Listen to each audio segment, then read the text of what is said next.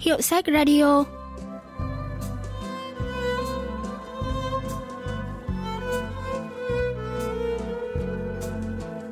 Thanh Tâm xin chào quý vị và các bạn.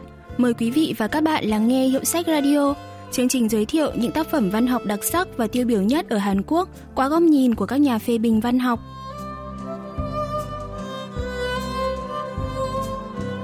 Chuyện ngắn No Chan Song và Evan, sáng tác năm 2016. Mạch truyện được dẫn dắt qua góc nhìn của cậu bé No Chan Song. Bố Chan Song bị u xương ác tính và thiệt mạng trong tai nạn lật xe tải chở hàng. Công ty bảo hiểm nghi ngờ có sự dàn xếp trong vụ tai nạn này nên không chi trả một đồng tiền đền bù nào. Thế là Chan Song về ở với bà, đến nay đã được 2 năm. Bà từng bán cà phê ở một trạm nghỉ chống buôn ngủ trên đường cao tốc, giờ lại chuyển sang bán đồ ăn vặt trong trạm dừng chân giữa đường. Một nhân vật khác cũng được đề cập ngay trong tiêu đề là Evan. Chan Song gặp chú chó này ở cạnh nhà vệ sinh của trạm dừng chân nơi bà bán hàng.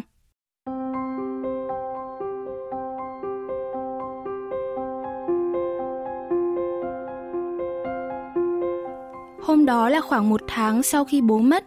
Chan Song đi bộ đến nơi bà bán hàng để ăn trưa thì thấy một con chó bị buộc vào hàng rào sắt. Tối hôm đó, Chan Song quay lại trạm dừng chân để phụ bà thì thấy con chó bị buộc nguyên góc ấy.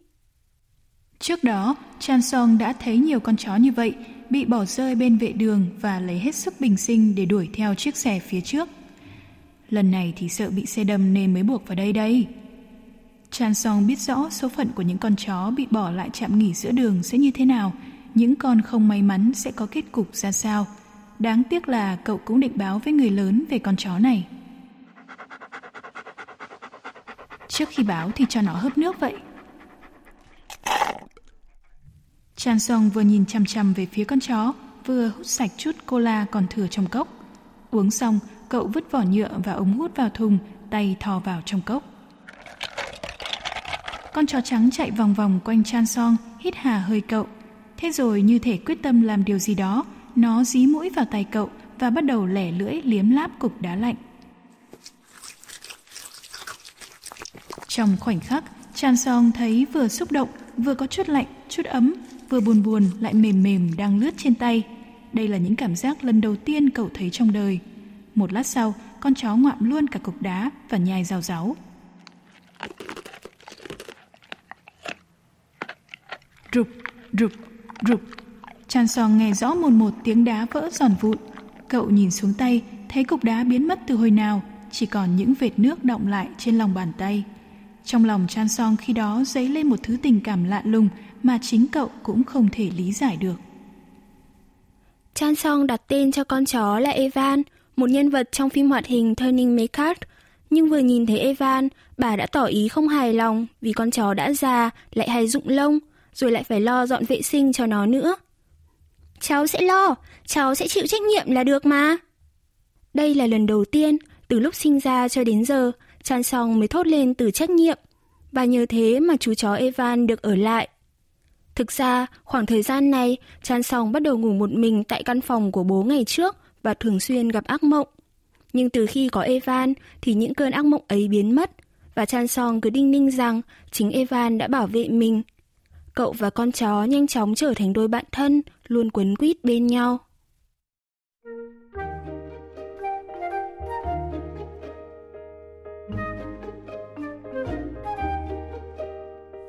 Nhưng Evan dạo này hơi khác trước. Bà ơi, Evan lạ lắm, nó không ăn cơm. Nó già rồi nên thế đấy. Nhưng mà giờ cháu ném bóng, nó cũng không chịu đi nhặt. Đi bộ một lúc thì lại ngồi bê xuống, Đấy, nó còn hay nướm chân nữa. Hay là phải đưa nó đến phòng khám thú y hả bà? Gì mà bệnh với viện. Người ốm còn chưa có tiền đi nữa, huống chi là chó. Bà đã bảo là cứ mang nó ra ngoài đường rồi cơ mà. Thôi, ngủ đi, trước khi bà nổi giận rồi bán con chó trắng đó cho bọn lái buôn đấy. Ngủ mau. Ngày hôm sau, Chan Song vét hết số tiền tiết kiệm được 30.000 won và đưa Evan đến phòng khám thú y. Nó có u ư? Chó mà cũng bị ung thư ạ? À? Chứ sao nữa, nói chung phải kiểm tra kỹ mới biết được, nhưng tình hình rất xấu đấy. Ngồi trên xe buýt, Chan Song thấy con đường về nhà phong cảnh vẫn thế, nhưng tâm trạng cậu thì không còn như xưa nữa. tối hôm đó. Ông chủ trạm nghỉ đổi máy mới, bảo đưa máy này cho cháu. Tuy bị vỡ màn hình nhưng vẫn gọi được, chỉ cần bỏ vào cái sim hay cái chip gì đó. Chan Song vui lắm vì cuối cùng cậu cũng có được chiếc điện thoại là mong ước bấy lâu nay. Nhưng gương mặt cậu lại lập tức đăm chiêu khi nhìn thấy Evan cứ rên rỉ và liếm chân sau cả ngày. Cậu nhớ lại lời khuyên của bác sĩ thú y.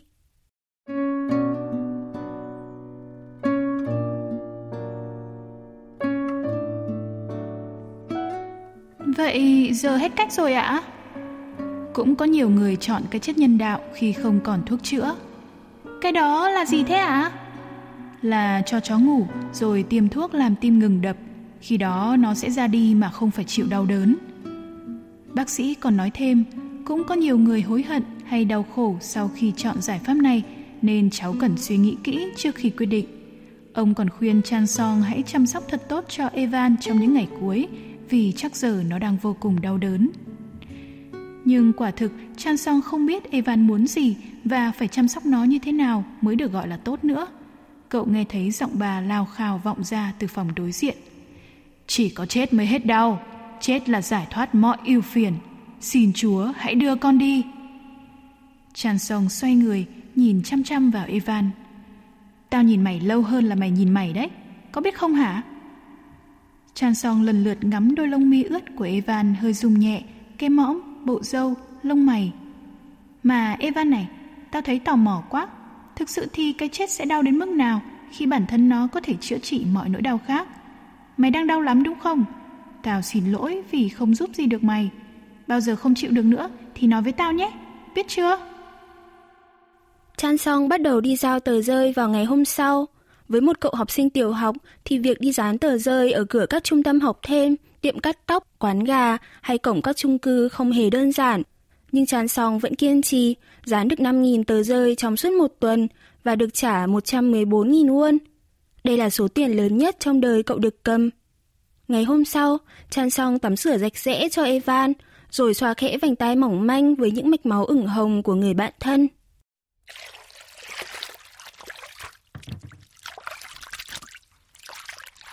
Thích không Evan?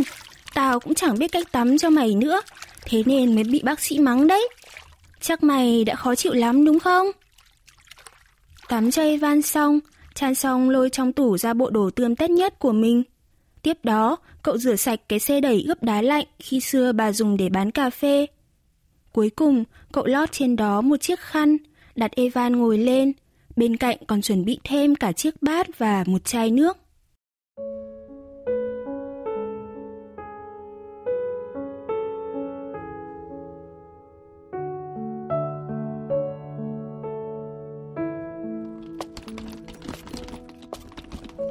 Cho rằng tất cả những việc làm này là lần cuối, Chan Song vừa bồi hồi, vừa thấy có phần may mắn vì dù sao cũng giúp đỡ được Evan. Cậu vừa tận tình, vừa căng thẳng tự tay chuẩn bị cho công việc trọng đại này suốt cả ngày hôm nay. Đến nơi rồi, Evan ạ. Trước khi bước vào phòng khám, Chan Song ngoảnh đầu lại. Cậu muốn cúi xuống tìm ánh mắt Evan, nhưng sợ lại nhụt chí nên thôi. Một tay cầm cán xe đẩy, một tay cậu cố đẩy mạnh cửa kính của phòng khám thú y.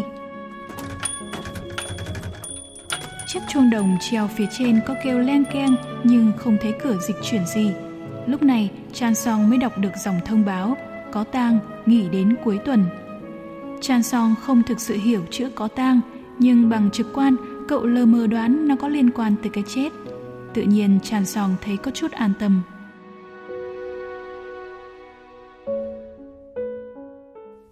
Giáo sư Bamino, khoa ngữ văn trường đại học Seoul lý giải về sự an tâm của Chan Song khi phòng khám đóng cửa. 찬성이는 어떻게든 개를 살려내고 싶고 또 살려낼 수 없다면 Ban đầu, cậu chỉ còn giải pháp cuối cùng là đi làm thêm để dành dụng tiền thực hiện cái chết nhân đạo cho con chó. Trong suốt quá trình ấy, Chan Song luôn bị ám ảnh bởi cái chết, sự chia ly. Nếu để ý ta sẽ thấy, toàn bộ câu chuyện đều ẩn chứa những dấu hiệu của ly biệt. Người ba già yếu không biết lúc nào sẽ ra đi. Chú chó vừa già vừa mắc bệnh nặng vô phương cứu chữa. Ngay cả ông bác sĩ thú y cũng có tang gia. Mặc dù không thể cứu sống được Evan, nhưng chỉ cần trì hoãn được chút thời gian ở bên chú chó là Chan Song đã thấy vô cùng an tâm, may mắn rồi. 어떻게 보면 헤어짐을 좀 더 연기할 수 있는 그런 소중한 어, 시간을 맞이했다고도 할 수 있는 것이죠. Trong lúc chờ xe buýt về nhà, Chan Song tình cờ nhìn thấy quầy bán điện thoại. Evan, nhìn này, đẹp không? Chan Song thấy vui khi phát hiện ra mình còn tiêu được khoảng 14.000 won sau khi đã trừ chi phí dành cho Evan. Đầu tiên, Chan Song chỉ định hỏi giá cho biết, nhưng sau đó cậu đã quyết định dành 15.000 won để mua SIM, bộ sạc và đăng ký số điện thoại. Đúng là còn thiếu 1.000 won nữa cho Evan, nhưng chỉ cần nhịn tiền tiêu vặt vài hôm là sẽ bù vào được thôi. Từ hôm đó, Chan Song lúc nào cũng cầm khư khư chiếc điện thoại trên tay, chỉ tranh thủ thời gian chờ sạc điện thoại để chăm sóc cho Evan. Thế rồi, Chan Song lỡ tay làm rơi chiếc điện thoại, cậu lại phải mua thêm miếng dán bảo vệ màn hình. Như vậy là chỉ còn 95.000 won cho Evan. Chan Song lại tự an ủi mình. Chỉ cần dành dụng tiền tiêu vặt trong 4 ngày tới là sẽ lo được tiền viện phí cho Evan thôi mà.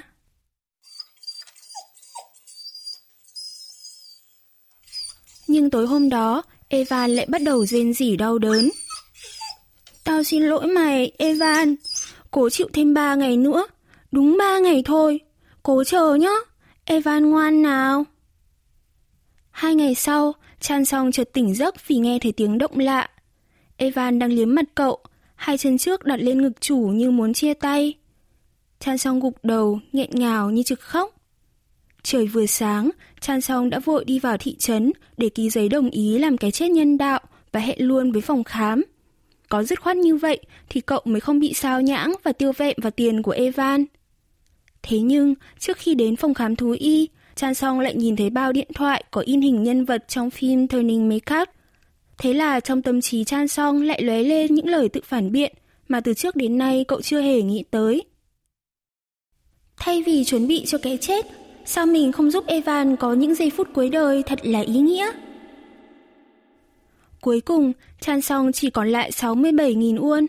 Số tiền này khác hẳn với lúc cậu tính toán số lẻ còn thiếu của 100 hay 90.000 won. Chẳng hiểu sao cậu không dám về thẳng nhà, mà lại ghé vào trạm nghỉ giữa đường nơi bà đang làm việc. Chan Song cứ ngồi trên ghế gỗ và mân mê chiếc điện thoại một lúc lâu. Sau rồi cậu ra quầy đồ ăn vặt, mua cho Evan một chiếc xúc xích rán. Cậu cũng thèm ăn lắm, nhưng cố nhịn và đi bộ tầm 40 phút về nhà. Evan này, tao mua đồ ăn vặt về đây. Evan thích ăn cái này đúng không? Evan, Evan, mày đi đâu rồi? Đừng có đùa nữa. Linh tính mách bảo Chan Song rằng Evan đang ở trạm nghỉ giữa đường.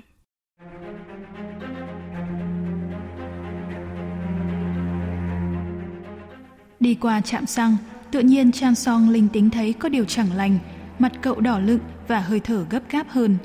Cạnh thùng rác của trạm xăng, Chan Song nhìn thấy một cái túi quen quen, trong túi có cái gì phồng phồng và miệng túi được buộc chặt bằng dây thừng. Không, không phải đâu.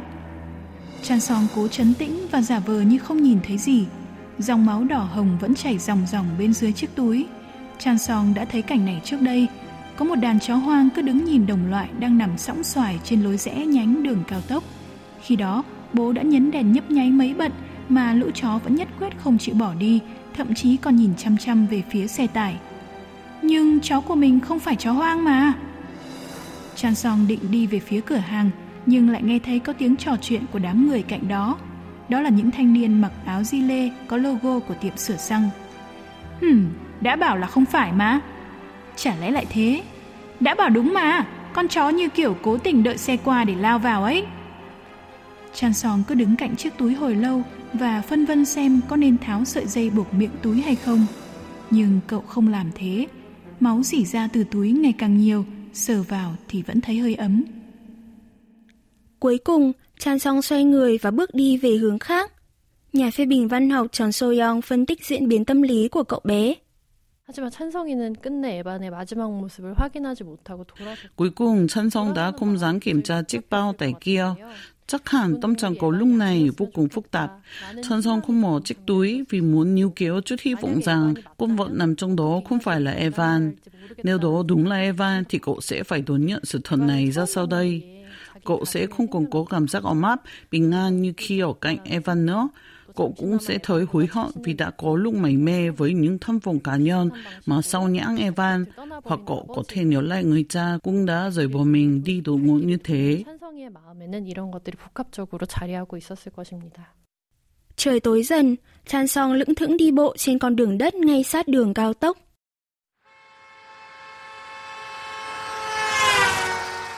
Những chiếc xe bấm còi inh ỏi và lao vun vút bên cạnh Chan Song.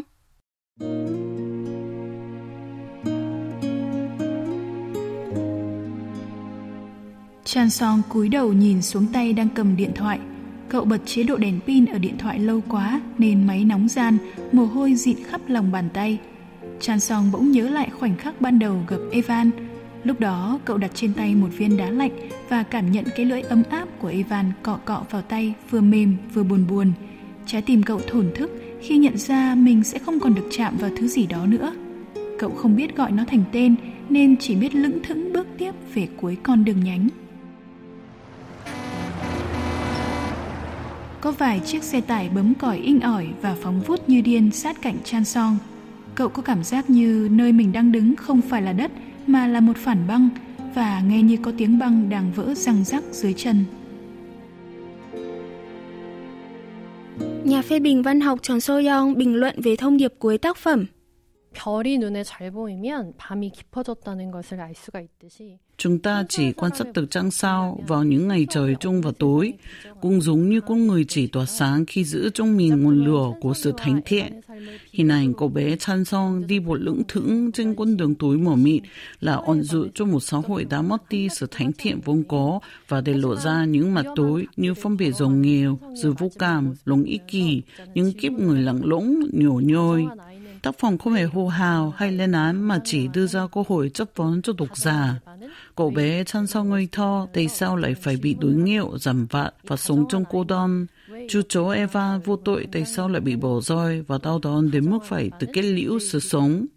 Liệu thế giới mà chúng ta đang sống có quá tàn nhẫn khi cướp đi cuộc sống yên bình vốn có của Chanson và Evan không? 빼앗아간 세상의 어목함이 더 절실하게 우리의 마음에 와닿습니다.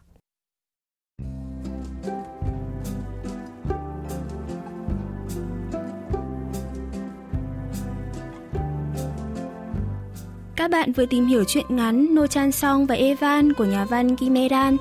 Chuyên mục Hiệu sách Radio xin cảm ơn sự quan tâm theo dõi của các bạn và xin hẹn gặp lại vào thứ ba tuần sau.